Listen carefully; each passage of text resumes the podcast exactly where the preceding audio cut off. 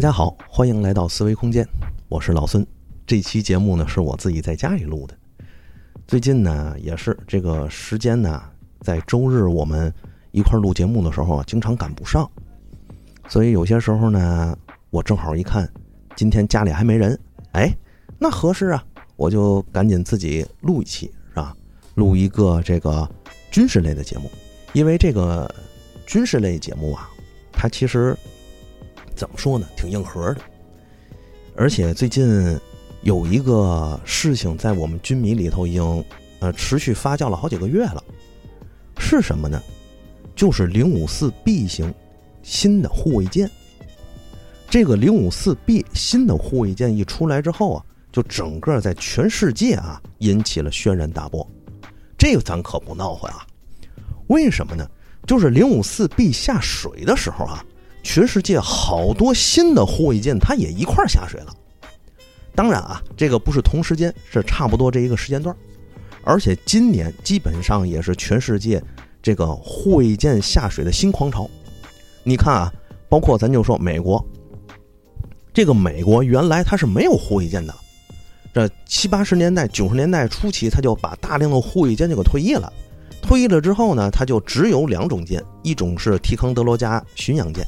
还有一个大家比较耳熟能详的伯克级护卫舰，啊不，伯克级驱逐舰，伯克级驱逐舰，我把它说成护卫舰了呢。第一个是啊，这个嘴松了啊。第二个还有一个就是这个伯克级，它基本上兼容了很多护卫舰该做的事儿，这就使得现在原先这个美国这个伯克级护卫舰，它的这个本职工作受到了大量的挤压。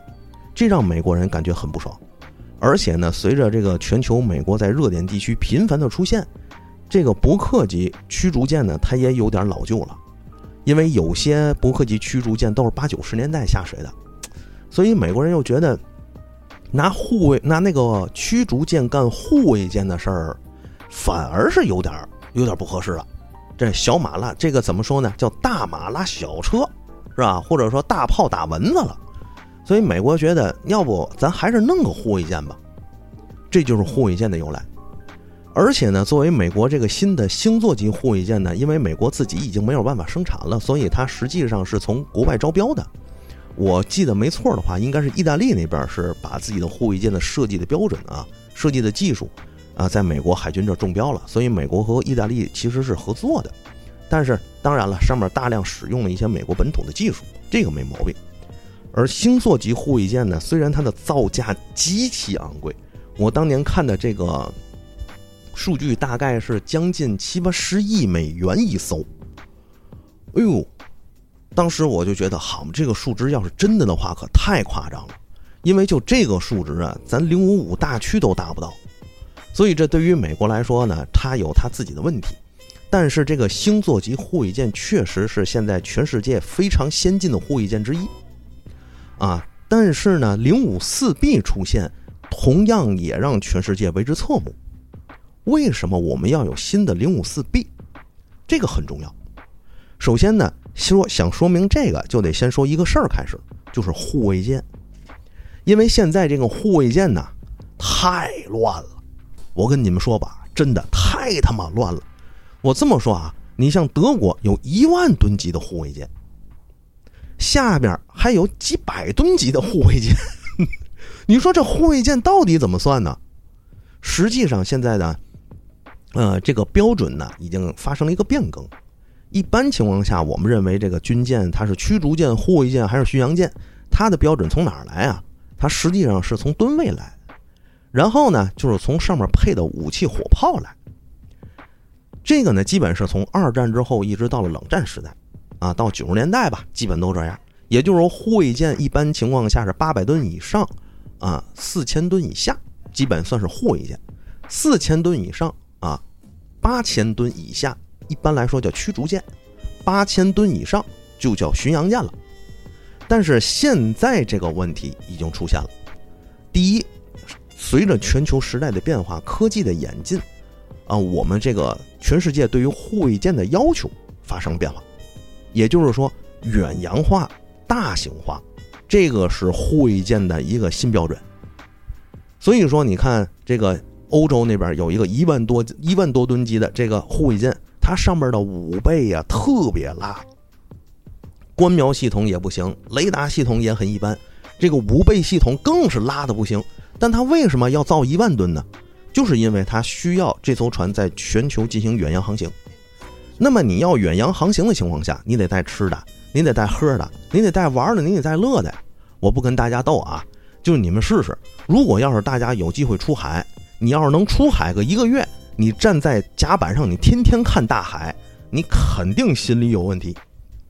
一般情况下不超过三个月，这是出海的时间。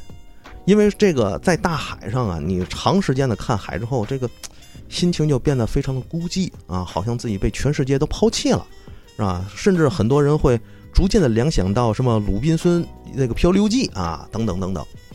甚至你像比如说咱们那个美国的海军官兵吧，他们经常在大洋上航行的时候，他们会养很多的宠物，比如说苍蝇、蚊子、臭虫，他们会养这些东西当宠物，甚至放在这个。吃饭的时候把它们拿出来给他们喂口吃的，大家别笑话啊，可千万别笑啊，这可是真的心理问题，这是全世界海军都在关注的事儿。那怎么办呢？第一个，你住的舒服点第二个，吃的好点第三个，洗热水澡你能洗上。其实就是这些，这就叫远洋勤务。那作为远洋勤务来说，咱就得说，这个护卫舰呢。如果你要是一两千吨，甚至三四千吨，你远洋勤务能好哪儿去啊？舰艇舱室又小，对吧？然后这吃的再稍微差一点儿真的这个太难了。如果要是老军迷的话，或者大家翻翻以前的老照片咱们以前这个七八十年代时候，咱们海军官兵啊，吃饭的时候都在咱们那个护卫舰上，在甲板上吃，那护卫舰里连厨房都没有啊。真的，有的那个小厨房也不太好使，因为害怕，因为你一做饭里头都是油烟味儿，大家就蹲甲板上吃饭的，所以长久以来这样下去不行，这个不符合护卫舰走向远洋、走向深蓝的这种情况。要注意，这种护卫舰走向远洋、走向深蓝，并不只是我们有这个需求，是全世界，包括美国、德国、英国、法国，甚至日本。啊，他们都有这个需求。很简单，护卫舰呢，作为一个呃这个经济实惠款的一场一个军用舰艇哈，如果再有比较好的自持力，那么它在远洋存在也好啊，走向深蓝的这个远洋训练也好啊，甚至代表一些这个出访也好啊，它再怎么看也比担负主要作战任务的驱逐舰，它来的痛快的多。而且这玩意儿你再怎么看，它也便宜啊，对吧？便宜就是好啊！现在咱得说，但是这个护卫舰新的下水，包括全世界怎么说呢？全世界对他们的新的要求之后啊，这个护卫舰的这个吨位也就开始逐渐出现变化了。也就是说，单纯从吨位上说，护卫舰开始向驱逐舰靠拢。哎，这个驱逐舰呢，开始逐渐向巡洋舰靠拢，巡洋舰基本上就被驱逐舰吃掉了。所以，这是我新时代、新世纪新的海军发展方向。那么，作为一个零五四 B 来说，在我们人民海军的这个作战序列里头，也赋予了它一个新的使命。什么使命啊？我跟大家说啊，伴随航母作战，这个事儿可真不开玩笑。作为一个航母舰队来说，它实际上，咱以美国为标准啊，应该有一艘航母，是吧？有四到六艘的驱逐舰，有一到两艘的巡洋舰，啊，然后其实呢，应该还再有几艘护卫舰，水下应该有一到两艘的核攻击潜艇，后面呢应该有两艘补给船。这一般是一个标准的单航母舰队的大体配战模式。当然了，这个标准会跟着，呃，不同的作战需求啊，不同的这个作战情况、使用情况。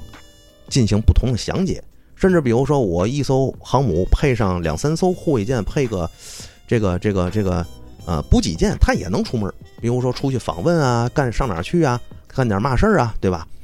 所以这个东西很灵活。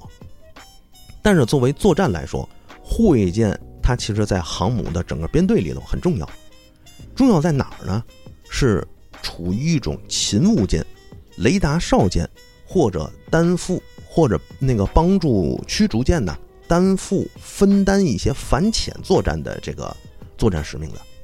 比如说啊，这个航母舰队啊，我们把它分开啊，中间是个航母，然后呢，从外边再放一再扩一层圈，就应该是驱逐舰。驱逐舰再往外面扩一层圈，其实就是护卫舰了。咱核潜艇啥咱都不说啊，这个护卫舰在最远端干什么呢？实际上就是充当了一个雷达哨舰的作用，同时也是在海面上作为一个这个作战的军舰啊，拓展了整个海面海基的探知范围。因为咱都知道，这个雷达因为曲那个地球的曲率嘛，对吧？地球是圆的。所以说，它雷达在大概十到十五公里的这个高度上，它大概只能看个四五十公里。也就是说，海平面到一艘军舰，基本上四十到五十公里左右，也就到了。那么，地球曲率下面呢，雷达可看不见。那怎么办呢？我是不是可以再远处一点配一个雷达哨舰？那么这样情况下呢，这个雷达哨舰配的越远，那么也就是说，我受地球曲率的这个影响。范围也就越小，是吧？它有效的拓展了我整个的这个啊舰队的雷达拓展范围和观测范围。但是为什么要去护卫舰去？我还真跟大家说，因为护卫舰便宜，护卫舰小。因为当你离自己的核心，也就是航母越远的时候，可能你就越会遭受到敌人的第一波打击。您说是不是？那所以说，他要是跑得远，他要是充当雷达哨舰，那他很有可能被第一波攻击，甚至它可能本身就是危险的。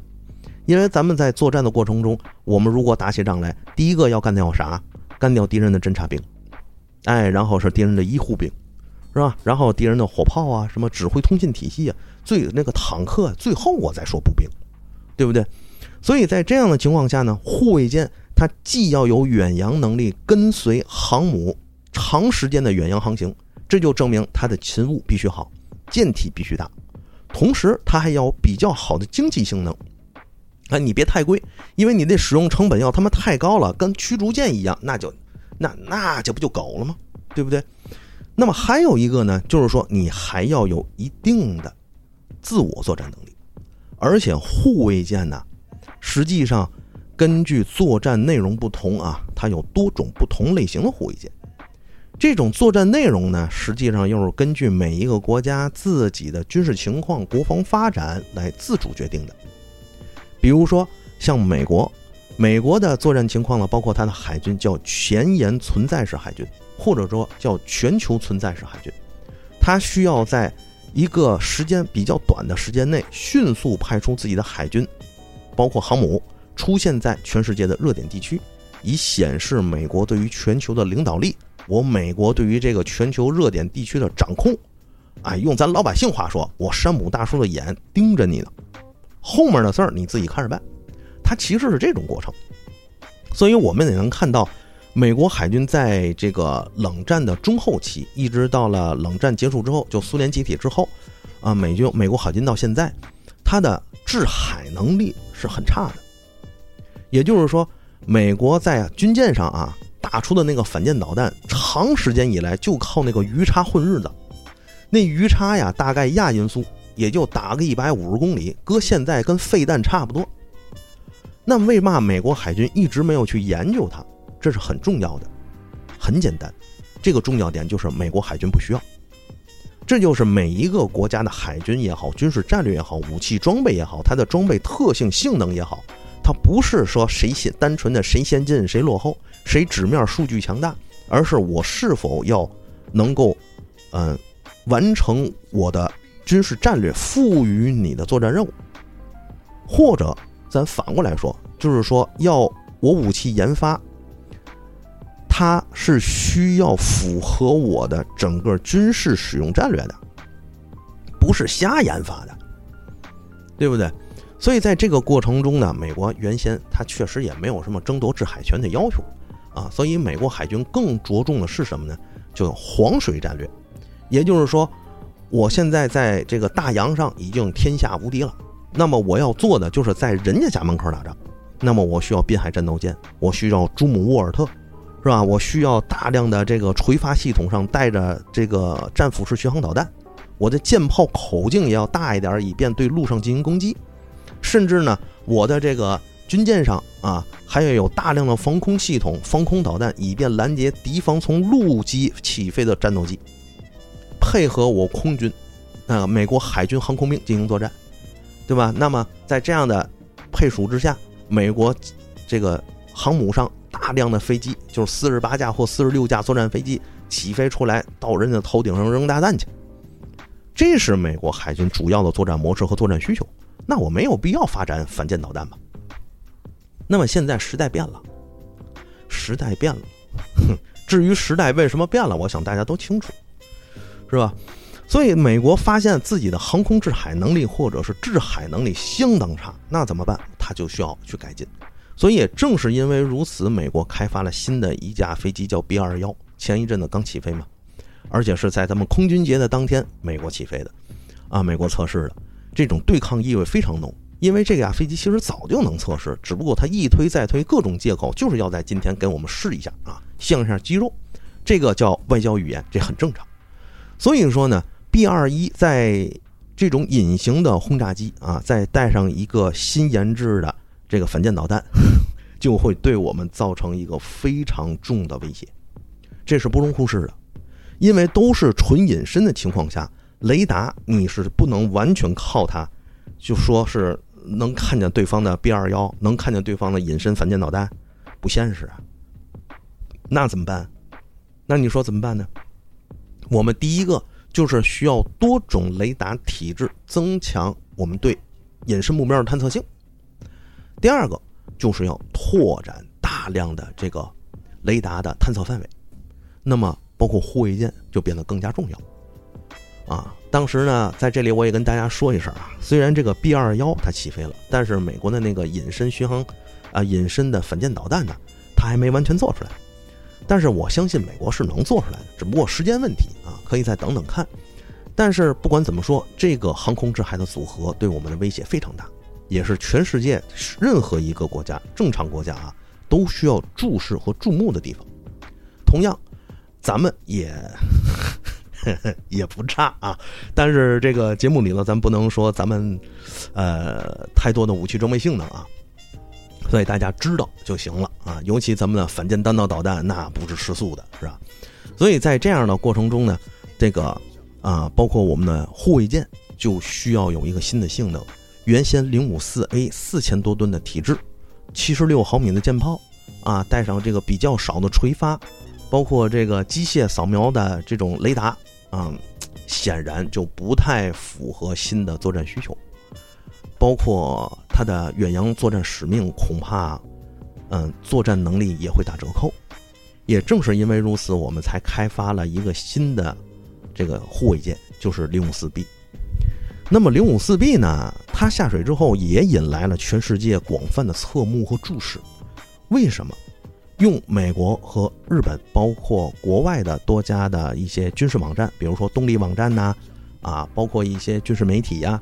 他们都相那个纷纷的去猜测啊，包括对于这个零五四 B 外形啊，它的一体化的桅杆啊，各种方面猜测，基本上认为，首先，零五四 B 采用了非常非常先进的一体化桅杆技术。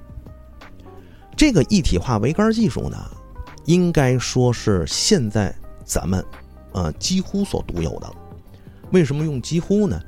呃，是因为美国也有这个技术。原先九十年代、两千年初的时候，美国也有这个一体化的桅杆技术，但是后来因为美国它不是所谓的这个自由竞争嘛，那么这个生产这个一体化桅杆技术的这个小公司啊，哈哈啊相相对小一点啊，就被其他人给吃了，哎，被其他大公司以竞争的名义给买了，买了之后呢，这里边的这个技术给废弃了，为什么呢？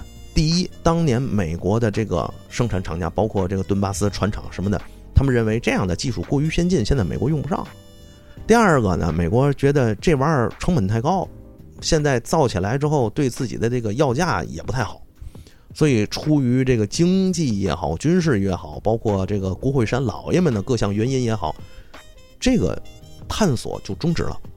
终止了之后呢，美国其实应该是拥有这样的技术储备的，所以现在美国又开始逐渐把这个拾起来了啊。在咱们零五五采用了第一个一体化桅杆之后啊，美国又逐渐的开始重视，在逐渐把它这个拾起来。但是也拾得磕磕绊绊。那么，为什么这个一体化桅杆让全世界的海军都如此侧目？包括咱们零五五上了之后啊，很多的全球海军都争着要上这个一体化桅杆。这个时候，我跟大家说啊，大家可以自己考虑一下哈。大家回忆一下，这个军舰上的雷达什么样？如果要是大家回忆不起来，我给大家说两个著名的舰型啊。第一个就是前苏联，也就是现在俄罗斯的基洛夫级核动力巡洋舰；还有一个呢，就是这个光荣级巡洋舰。这俩我相信大家可能稍微熟悉一点。大家一想，嘿，你立马就明白了，那上头那些个电电子元件琳琅满目啊！哎呦，那个乱呐！当然了，它这个乱里头带有一种对称的美感，对吧？但是你再怎么说，它也乱的太乱了。如果大家说是军军迷的话，再回头想，这个八十年代马岛海战的时候，英国谢菲尔德号驱逐舰是怎么被阿根廷打那个打沉的？好多人说用飞鱼打沉的，没错，是用飞鱼导弹打沉的。但是他为什么能把谢菲尔德号打沉呢？是因为当时这艘军舰，啊，正在执行中继通信任务。什么意思呢？也就是当时马岛海战的时候，英国的特混舰队需要和本土进行通信联络。需要通信联络的时候，一方面要借助卫星，另一方面还要借助这个中继的通讯，就像在就相当于咱有点现在这个民用里头的手机基站。你到哪去，你得有信号塔呀，你没有信号塔不行啊。那它呢，就在做这个作用。那么它在做这个作用的工作的时候，它的雷达就不能开机，因为雷达一开机，它的中继通信的这个频号就受干扰了。这里说白了一就说明了一个问题啊，谢菲尔德号当时雷达没开机，它只是通信系统开机。这个时候，人家阿根廷人啊，凭着高超的飞行技术，直接摸过去，砰砰两下就给你干沉了。这个是让全世界很注目的，而且在当时的技术条件下。啊，这种电磁之间的互不兼容，或者说互相干扰，也是没有办法的事儿。但是这也是给大家啊留敲响了一个警钟，大家也一直希望解决这个问题。那么解决的办法是什么呢？就是一体化桅杆。这个一体化桅杆呢，并不是简单的说我把所有的电子设备、电子战设备、电子元件、探测设备、雷达设备，我都放在一个封闭的桅杆里，这事儿就完了。那可不是，这只是一个简这个简单的外观啊，这只是一个形式，对吧？就跟那个厂长拍着自己的脑袋，把头都剃秃了，说：“哎呀，我这以后厂弄不好啊，我就不留头发了。”这嘛意思呢？就是一个形式，没有用。关键在于它的内核。首先，我们要知道这个军舰上的雷达分为多种啊。我这么跟大家说，你如果细分下来，从电子元件啊、这个雷达呀、通信呐，基本上能达到五六十种主流的。那么这五六十种里头都大体干嘛呢？第一个，远程探测，就是我对对空也好，对海也好，进行远程的雷达探测、雷达扫描。第二个，低空补盲雷达。咱不是原来说过吗？这个地球有曲率，对不对？这个大雷达你往天空上照，能照五百公里。一往海平面上照，可能它就照，它就照个三四十公里、四五十公里。那问题是你这个大雷达，你不照太，你不照上头，你照下面，那上头来飞机把你干了怎么办呢？您看，对吧？你都得有眼盯着呀。那怎么办呢？大雷达干大雷达的事儿，小雷达干小雷达的事儿。这个低空补盲雷达，往往就是在近程低空进行一个主要的雷达搜索和探索。哎，比如说探索一些什么呢？那个。海平面飞来的敌人的飞机啊，包括一些贴着海面飞过来的一些反舰导弹呐，哎，甚至一些这个小的海盗的这个小艇啊，小鱼雷艇啊这样的目标，低空扫盲雷达都可以干啊。包括还有俗称康塔的导航雷达，这个是啥呢？就是说你这个军舰在大洋上航行，你哪知道哪跟哪儿啊？搁古代就是木质风帆的时代，大家还得拿个六分仪去看看哦，我现在在哪里，对不对？用现在用战锤四十 K 的话，那个游戏里的话说，你在茫茫的亚空间航之中航行，分辨不出航向和方向来，你只能去找那个星距啊。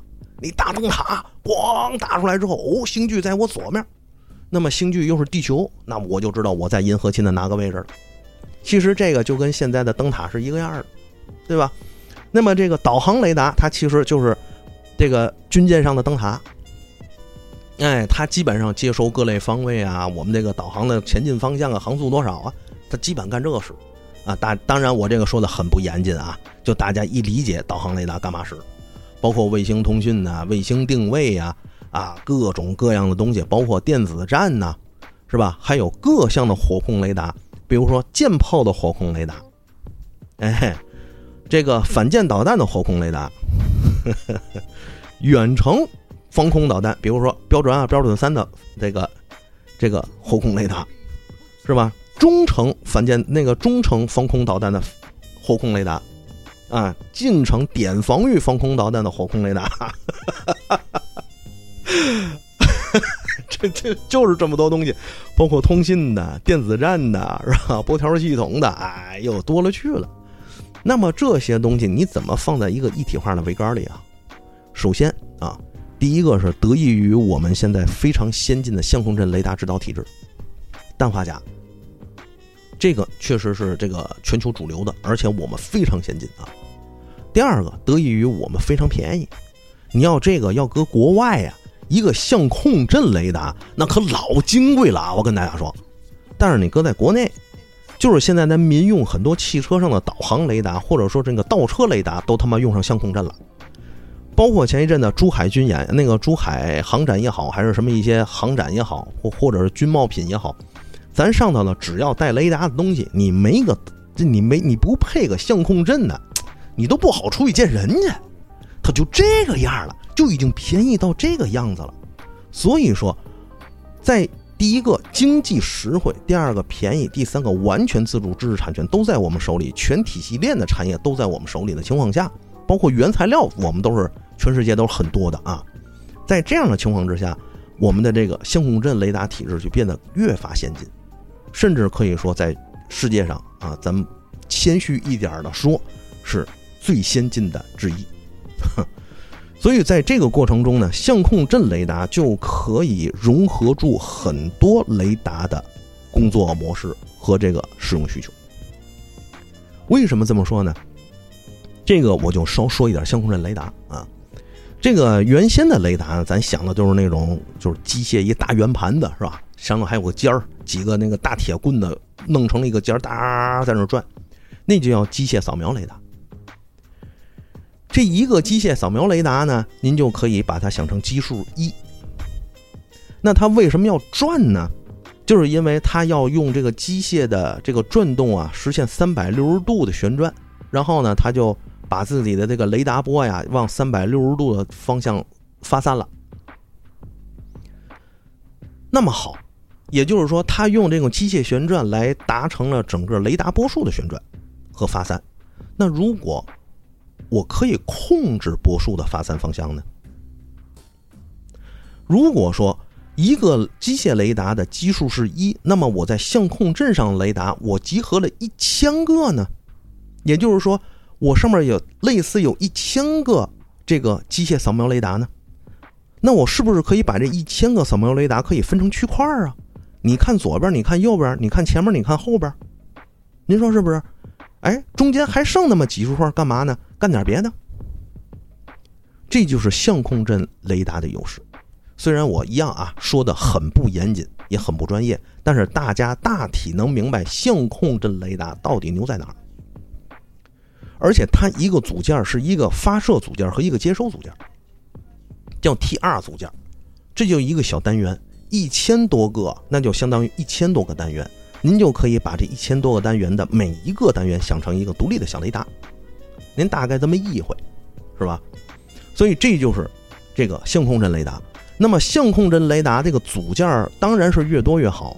那么它有两个：第一，你要是多了成本高；第二个，多了你这个重量大；第三个，你这个组件多了，你需要的电源也多。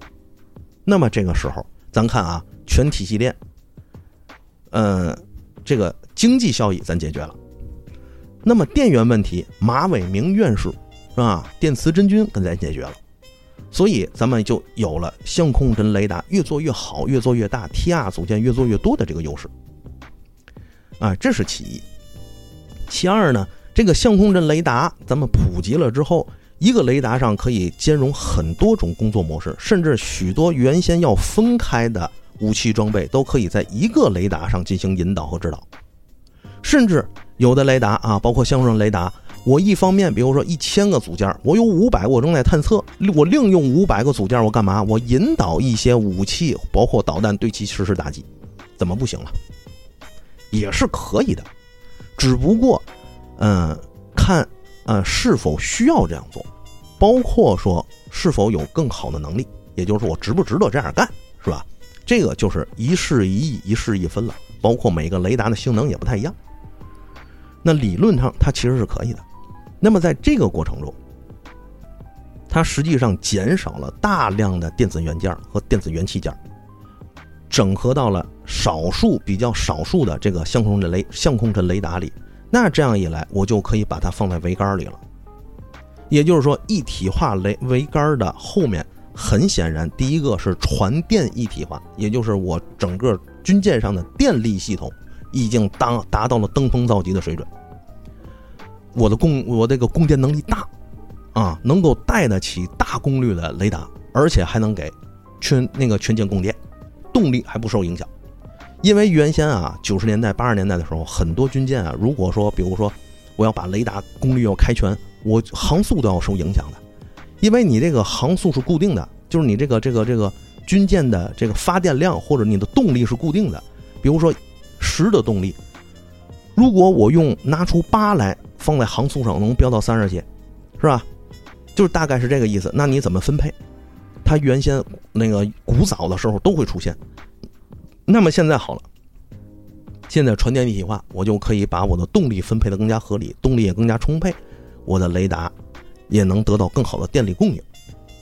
啊，这是第一个。第二个呢，就是说雷达数量少，我可以放在一个。啊，这个这个桅杆里头，这才是一体化雷达的两个优势。还有一个很重要的，其实是计算机。这一说计算机呢，大家可能觉得，哟，是不是有芯片呢？哎，对了，就是芯片。现在呢，咱们要明白啊，这个华为也好，它的芯片是民用芯片，是商用芯片。咱们军队，包括这个世界所有军队啊。军队使用的叫军用芯片，这是两码事啊，哥们儿们，这可真是两码事儿啊。一般情况下，军用芯片就二十七纳米，它不是不能再做小了，是再做小了不合适了。为嘛呢？因为在军事作战的过程中，它其实是对抗，包括它的使用环境很恶劣啊，包括那个，比如说我我飞个两三马赫，好嘛，那你想，这个和这个导弹和空气摩擦，它得多少热量？对吧？那我这芯片要是过热烧了怎么办？在强电磁雷达对抗干扰的情况下，我这我这芯片要是被这个敌人的雷达或者说电磁信号烧毁了怎么办？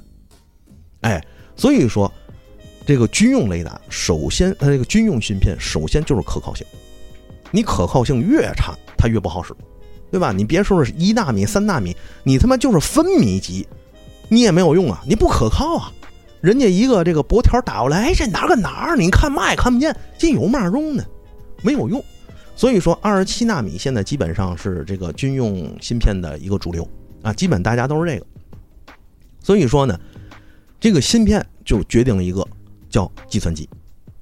那也就是说，我的一体化桅杆里头这么多雷达，我要集成在计算机上，进行中央的总控控制。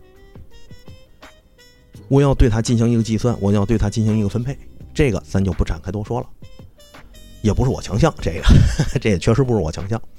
所以说，在这个过程中，大家就能明白哦，这个一体化雷达的几个重要优势，而且还有第四个隐身。现在对于军舰来说，大家可能想，哎呀，怎么军舰也隐身呢？哎，军舰也隐身，飞机隐身是雷达隐身，军舰隐身呢？我跟大家说啊，它有几个实用用途。第一，现在这个海战主要的不是大舰巨炮，海战主要的是啥？反舰导弹。那么反舰导弹的制导体制无外乎就那么几种。第一个，激光架数制导，就是我比如说从这个飞机上也好，军舰也好，打一个大激光照到对方上，对方军舰上，然后反舰导弹打过去。这个机双激光架数制导的这个导弹呢，大家看啊，它飞的过程中啊，它是在。三百六十度旋转的，就跟那左轮手枪那左轮一样，咵，它是这样转，跟醉汉一样。实际上，它是在逐渐的围绕着这个激光笔直进行前行，它在不断修正自己的航向。所以大家放心啊，现在海战没有这个激光架数制导的，我就这么一说啊，这是制导体制。还有一个呢叫半主动雷达制导，还有一个叫主动雷达制导，啊，包括防空导弹的还有 TVM 制导等等，它呢就这么几种制导体制。那么也就是说，主要我还是要在敌方的雷达和红外上进行隐身。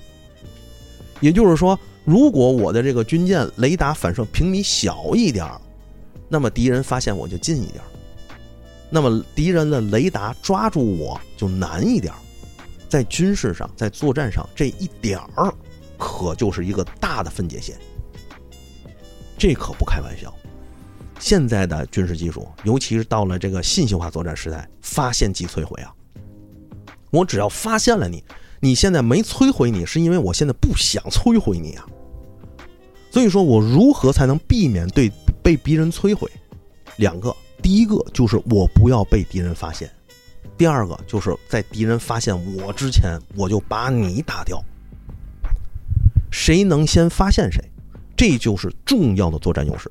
所以说，为什么海战上这个军舰也开始逐渐隐身化？那么好多人就说，也正因为如此，才有了航母无用论。也就是说，航母你再怎么着，它也那么大雷达反射面积，这你隐身不了啊。所以，这个从隐身性能上来看呢，这个航母无用论呢啊，那个前一阵子特别多。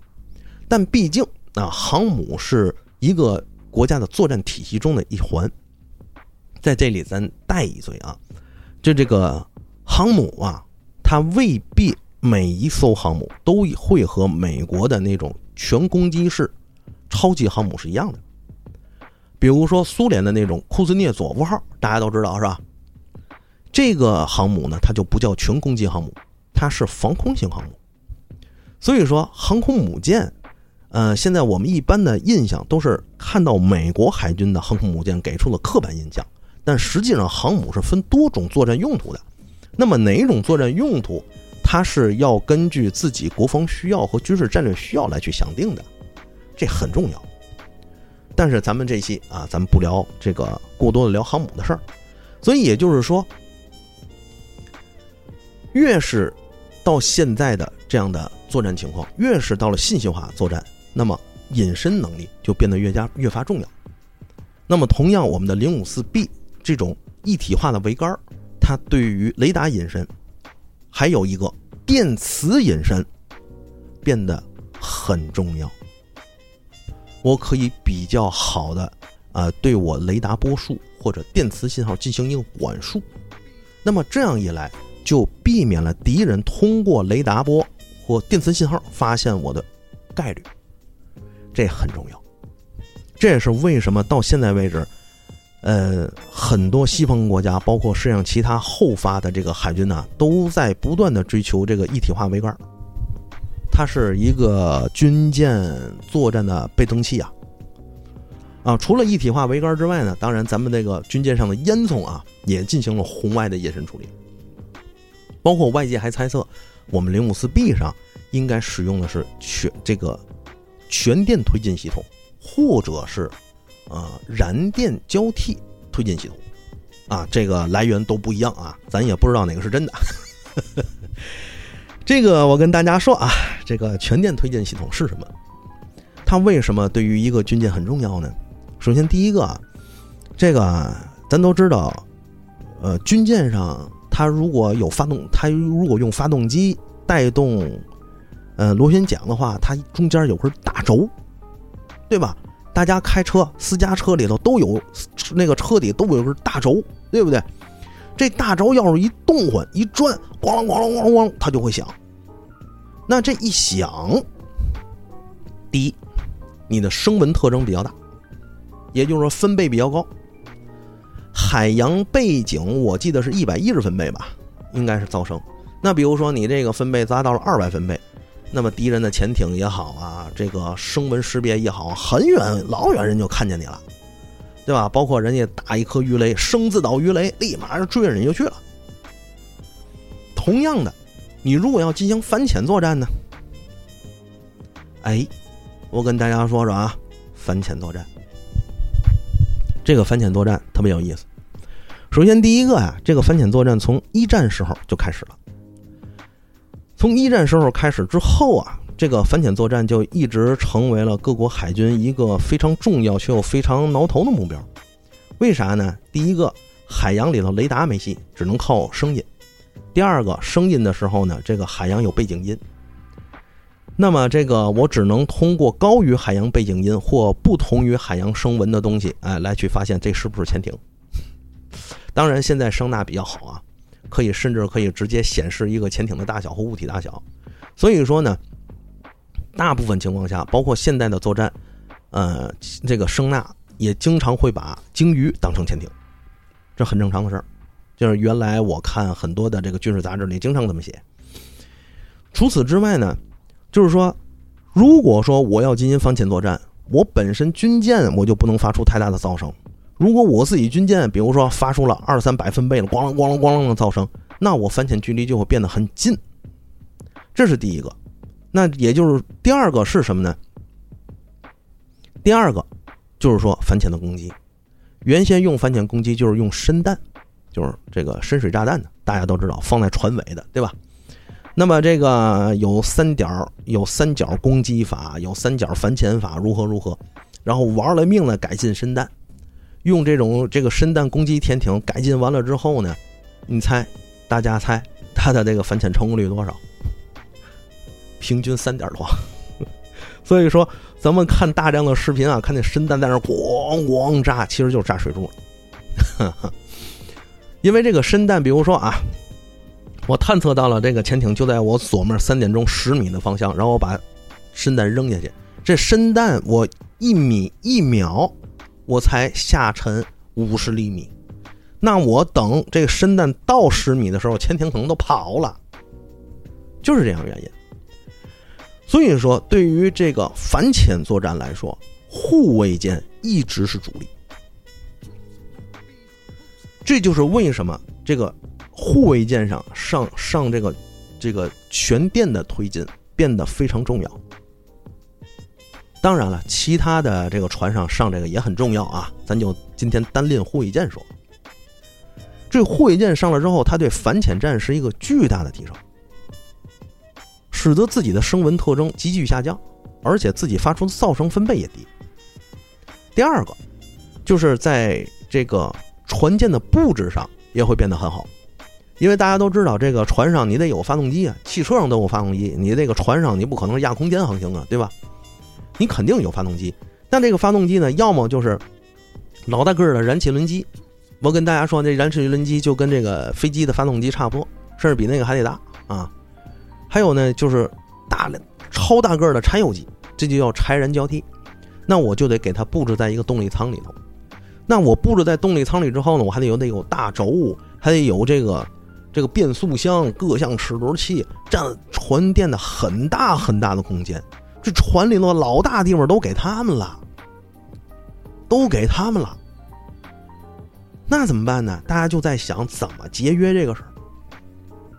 比如说啊，全电推进，柴油机干嘛呢？柴油机负责发电，然后发电机、电动机拿这个电来去推进我这个船。比如说泵推，啊，就是用泵把那个水吸出来了，打出去，打出去，用水流的反推反作用力来推进我这个船的前进。我连大轴连螺旋桨我都省了，是不是？所以说这个这样一来，那我这个发动机，这个这个柴油机就不用非得都放在一个地方了，也就是放都放在动力舱。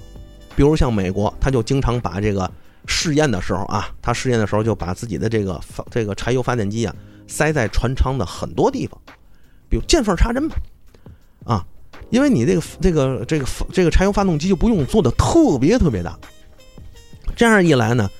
嗯，船里头也干净了，占的地方也小了。作为这个军舰来说，它的适应性也可以，呃，成倍增加。同时，它也可以再去呃，这个装载更多的其他东西。那么，燃气轮机干嘛呢？燃气轮机，比如说我需要快速加速的时候，我燃气轮机咵就起来了，因为它是航空发动机演翻过来的嘛。这一下动力起来之后，这船日就跑起来了。那它也可能。所以说，外界一般认为零五四 B 会上全电，这也是我们这个大家听之任之啊，就这么一听。所以现在呢，基本上零五四 B 在很多的这个公开的军事杂志上也也也都刊出了，大家也可以在上面去有兴趣可以去看看，网络上也有很多相关的这样的文章啊。咱们就不涉及大量更多的这种呃武器装备的性能数据了。所以说，这样一来，这个全电它就给整个零五四 B 在反潜作战也好，包括它的动力舱的配置也好，包括它整个的这个，呃，呃全电的包括动力也好，包括我雷达的分配也好的，哎，达成了一个非常好的一个底层效果，动力好了嘛，对不对？那么在这样的过程中呢，我们又可以看到零五四 B 它。其实是完全按照我们现在海军使用以及未来世界海军发展方向，哎，它所设计的一款我们需要的驱逐舰。那么在综合性能上看，咱们谦虚一点说，至少和美国星座级护卫舰其实是持平的。那么如果看到分系统上来说呢，可能比如说日本的最上级。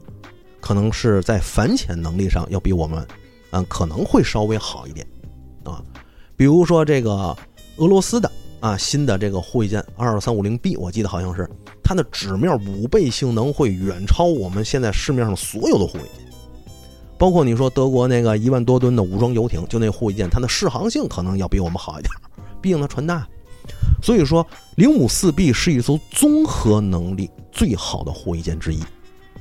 它是按照我们使用需求来做的，包括我们这个零五四 B 上还呃第一次搭载了一百毫米的国产舰炮系统，这个实际上国产舰炮系统呢一百毫米，它也是源远流长。从五六十年代，我记得从法国就开始引进的紧凑型的一百毫米舰炮，然后经过了十多年的发展，啊，不断的研制，我们终于逐渐的掌握了这个一百毫米自动啊自动舰炮的国产化。之后，我们在这个基础上又不断的演进、演进，开始推出了自己一百毫米的舰炮。但是我们也能看到，基本上在我们驱逐舰上使用的是一百三十毫米的。那么原先在护卫舰上使用的是七十六毫米的，实际上呢有点小了。为什么这么说呢？嗯，第一啊，这个护卫舰呢，它除了伴随航母出航之外啊，它还有大量的其他作用，比如说护渔。啊，这个渔民出去打鱼，他在远远后面在那溜达啊。你告诉你，有一艘零五四 B 在后面溜达，那渔民打鱼那劲儿可可大了，是吧？老大劲儿了。包括呃这个呃亚丁湾巡航反海盗，是吧？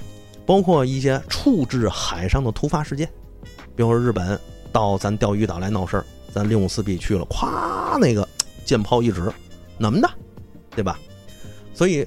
这个它有更多的非作战时候的啊巡航需求或者威慑需求的时候，舰炮就变得比较重要。那么一般护卫舰上呢，使用的原则包括整个护卫舰的雷达五倍系统啊，都是一个原则，那就是够用就好，千万别太贵，也别太高，不然你就和驱逐舰属于同一水准，那就没必要了。所以说，美国那个星座上星座号。啊，星座级护卫舰上，我记得是用五十七毫米的舰炮，它用的是这个，咱用的是一百毫米的，为什么呢？因为咱有这个更多的需求，比如说啊，统一之战的时候，我们的舰炮要对陆上进行攻击，包括这个舰炮对陆上目标的滩涂压制、纵深的火力遮断，一直是海军舰炮重要的呃使用点。在这里头，我就要跟大家说，实际上这个，嗯，要说这个啊，这个作战内容使用起来啊，你战列舰其实最好，什么压华呀、大和呀、是吧？俾斯麦呀，这个最好。我跟大家说呀，这个战列舰呢，它就是个数值怪，你知道吧？就相当于战列舰把所有数值顶满了。但问题，它为什么现在退出现役了呢？就是因为它打的太近了，那炮才打五六十公里。我就是增程弹才打百十公里，我我这这不行，不行，不符合现在作战需求，是吧？但是这个从这个角度上来看，这个舰炮大一点，对陆上的遮断攻击、纵深攻击、滩涂攻击，它是很有好处的。所以说，我们使用一百毫米舰炮。而且我跟大家说呀，大家很很大多时候觉得可能这个舰炮啊，不老太不老太贵的哈，一门炮才几个钱。我告诉大家，海军上一个舰炮系统。嗯，不夸张的说啊，差不多等同于现在一架五代机。比如说美国的舰炮系统，基本上等同于一架 F 三五 C。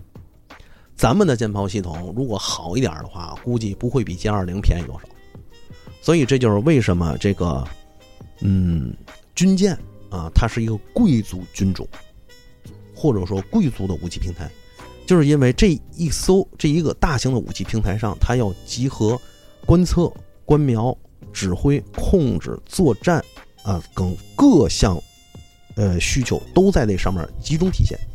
所以，比如说你需要有战情指挥室，比如说你像提康德罗加级美国的那个，它为什么到现在都很难退役？嗯，就是因为它上面有防空指挥室，伯克上没有。后面是伯克三才逐渐加入了防空指挥室的这个功能，呃，协调整个航母舰队的防空作战。所以说，每一艘军舰也好，每一个这个护卫舰也好，它实际上都是有自己怎么说呢？自己独特的作战需求。你像日本的最上级，其实它的电子系统也相当先进，它的反潜能力也相当强强大，区域的防空能力也比较强，但是它反舰能力很弱。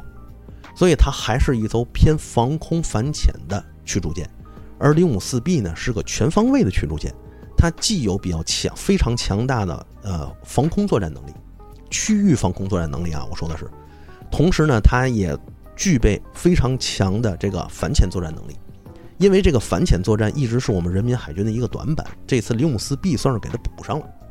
还有呢，就是说它也有比较强大的这个。啊，对海攻击作战能力，所以说零五四 B 为什么是综合能力或综合远洋护卫舰？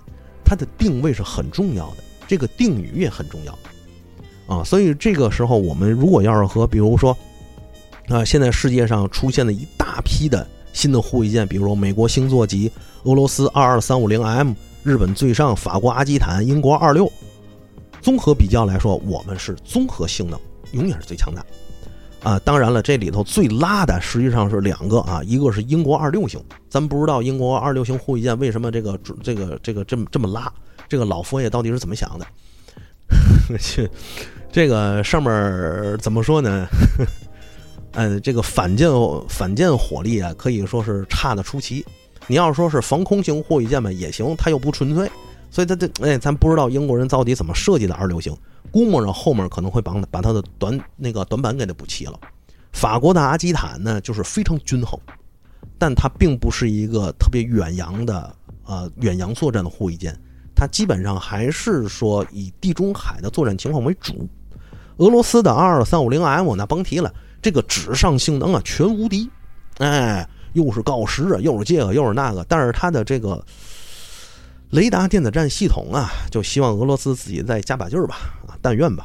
所以说，一般情况下，也就是美国的星座级和我们零五四、零五四 B 啊，属于同一种类型的护卫舰，叫远洋综合型护卫舰。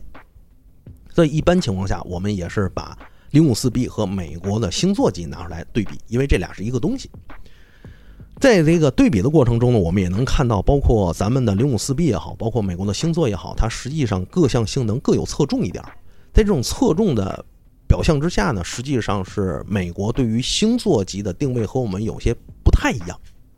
这也是我们为什么很多军迷特别讨厌斗兽棋的原因，就是说，在一个纸面性能上，哎，谁的性能高，谁的性能好，谁就是强，谁的体质好，怎么怎么样，甚至上纲上线去了。啊，这个否那个什么什么这个那个了，这个就是没有完全没有必要。因为如果要是按照纸面性能上、作战性能上、火力强大上来说，那最强的是俄罗斯的二二三五零 M，这个是毋庸置疑的。但是大家都知道，这个电子系统不好，你俄罗斯有这么多的武器装备放上去，你怎么打得出去？你怎么打得远？这就是个问题。还得哎，当当然了，你还怎么打得准？是吧？你怎么光标探测？你怎么看见人家？你都看不见，你怎么打？所以说，这个军舰也好，包括武器的装备性能也好啊，包括很多的很多武器都是这样，它的这个性能是不能单出来、单独拿出来相互对比的。这也就意味着，我们整个新的零五四 B 级护卫舰，它达到了一个世界主流的一个标准。嗯，咱就谦虚点说啊，谦虚点说，世界主流标准。与此同时呢，它的吨位也上升到了当将近六千吨，也就基本上达到了一般国外护卫舰的一个水准。嗯，毫不客气的说，就是一般情况下，国外二八八的护卫舰都未未必能是零五四 B 的对手了。啊，它的作战性能是非常全面的。所以说，嗯，基本上咱们这个呃零五四 B 上应该是搭载着红旗十六或鱼八。啊，这样的呃，轰七十六防空区域中程区域防空导弹和鱼八反潜鱼雷反潜导弹，所以能看得出来，嗯，我们整个通过零五四 B 的大体情况，也能看到我们整个海军的发展情况。因为现在呢，我们国家也是在海空一体，啊，这也是一个新的呃军事发展的怎么说呢？军事发展的途径吧，或者说一个前瞻或者一个趋势。那么，作为一个海军来说，包括零五四 B 来说，如何在海军航空兵的航母舰队里找到一个非常棒的自己的位置，啊，包括和国外的一些护卫舰进行对比的时候，进行对抗的时候，我们抱有一个比较现实的方式去看待它。包括有些军迷啊，呃，会说：“哎呀，六千吨太小了，我们护卫舰应该上到一万吨啊，这就没有什么必要了。”是不是？当然了，有些军迷他也是希望我们的船是越大越好，我们的武备是越先越来越先进也好。但那样的话，这护卫舰也就没有什么必要再造了。所以说，零五四 B 啊，现在的出现可以说为我们后一阶段的海军发展，包括这个国防形势啊，打下了一个比较好的基础。同样的啊，大家。啊，最近军迷一直在说这个 B 二幺飞了之后，我这个轰二零还会远吗？咱也不清楚，反正该来的还得来啊。咱也不知道这个轰二零什么时候能飞，但是我知道的是，它该来的肯定还得来啊啊！在此，我很抱歉啊，再补充一点，嗯，零五四 B 啊，也用的是双波段雷达。原来我在其他节目里头说过，这个零五四这个双波段雷达是什么？我在这儿再跟大家凿补一下啊。这个双波段雷达一般情况下是 S 波段和 X 波段，一个呢是探测距离远，一个呢是探测精度高。啊，探测距离远的呢可以更远的发现敌人，探测精度高的呢可以更好的引导自己的导弹，包括其他舰艇上的导弹是否能引导，咱不清楚啊。嗯。但是这个双波段雷达呢，不是两个雷达放在一个军舰上，而是两个雷达波段放在一个终端处理器上。也就是说，双波段雷达成为了单一雷达的两个呃这个分系统，这就使得零五四 B 在全球的护卫舰雷达作战中可以说是非常先进的。所以外界一般情况下把零五四 B 称为小零五五。而且，普遍认为是吧？这个零五四 B 探测火控能力的这个提升是质的飞跃性提升。嗯，与此同时，咱也可以说，美国星座级的这个护卫舰电子系统核心呢，它其实是 ANSPY 六 V 三型 S 波段有源相控阵雷达。呃，怎么说呢？这个雷达也是很先进的啊，包括兼兼具着什么对空监视啊，什么航空管制、防空作战、水面搜索啊，而且价格呢又相对的低廉一些啊，功能性能呢稍微简化了一点，但是呢这个雷达性能也还不差，哎，基本上可以说，呃，雷达阵面虽然小了点但是探测能力相当强。啊，还是不错的，但是咱们也可以看看这个零五四 B，咱们雷达上的这种双波段，其实 我就不说什么了，因为美国星座号这个雷达就可以探测三到三百到四百千米啊。好嘞，这个零五四 B 呢，咱大概也就是聊到这么多，因为确实这个零五四 B 的这个去这个护卫舰出现之后，在我们军迷里头一直引起了很大的反响。而且这个事儿呢，其实最一开始到现在也有了几个月的时间，时间不不短了。最一开始大家因为没有官宣，谁都不聊。现在基本上官宣了也好，包括咱们的国防时空也好，包括一些这个呃军工杂志也好啊，它夸夸出现了之后，我们觉得哎，大家可以一块儿聊一聊，说一说了。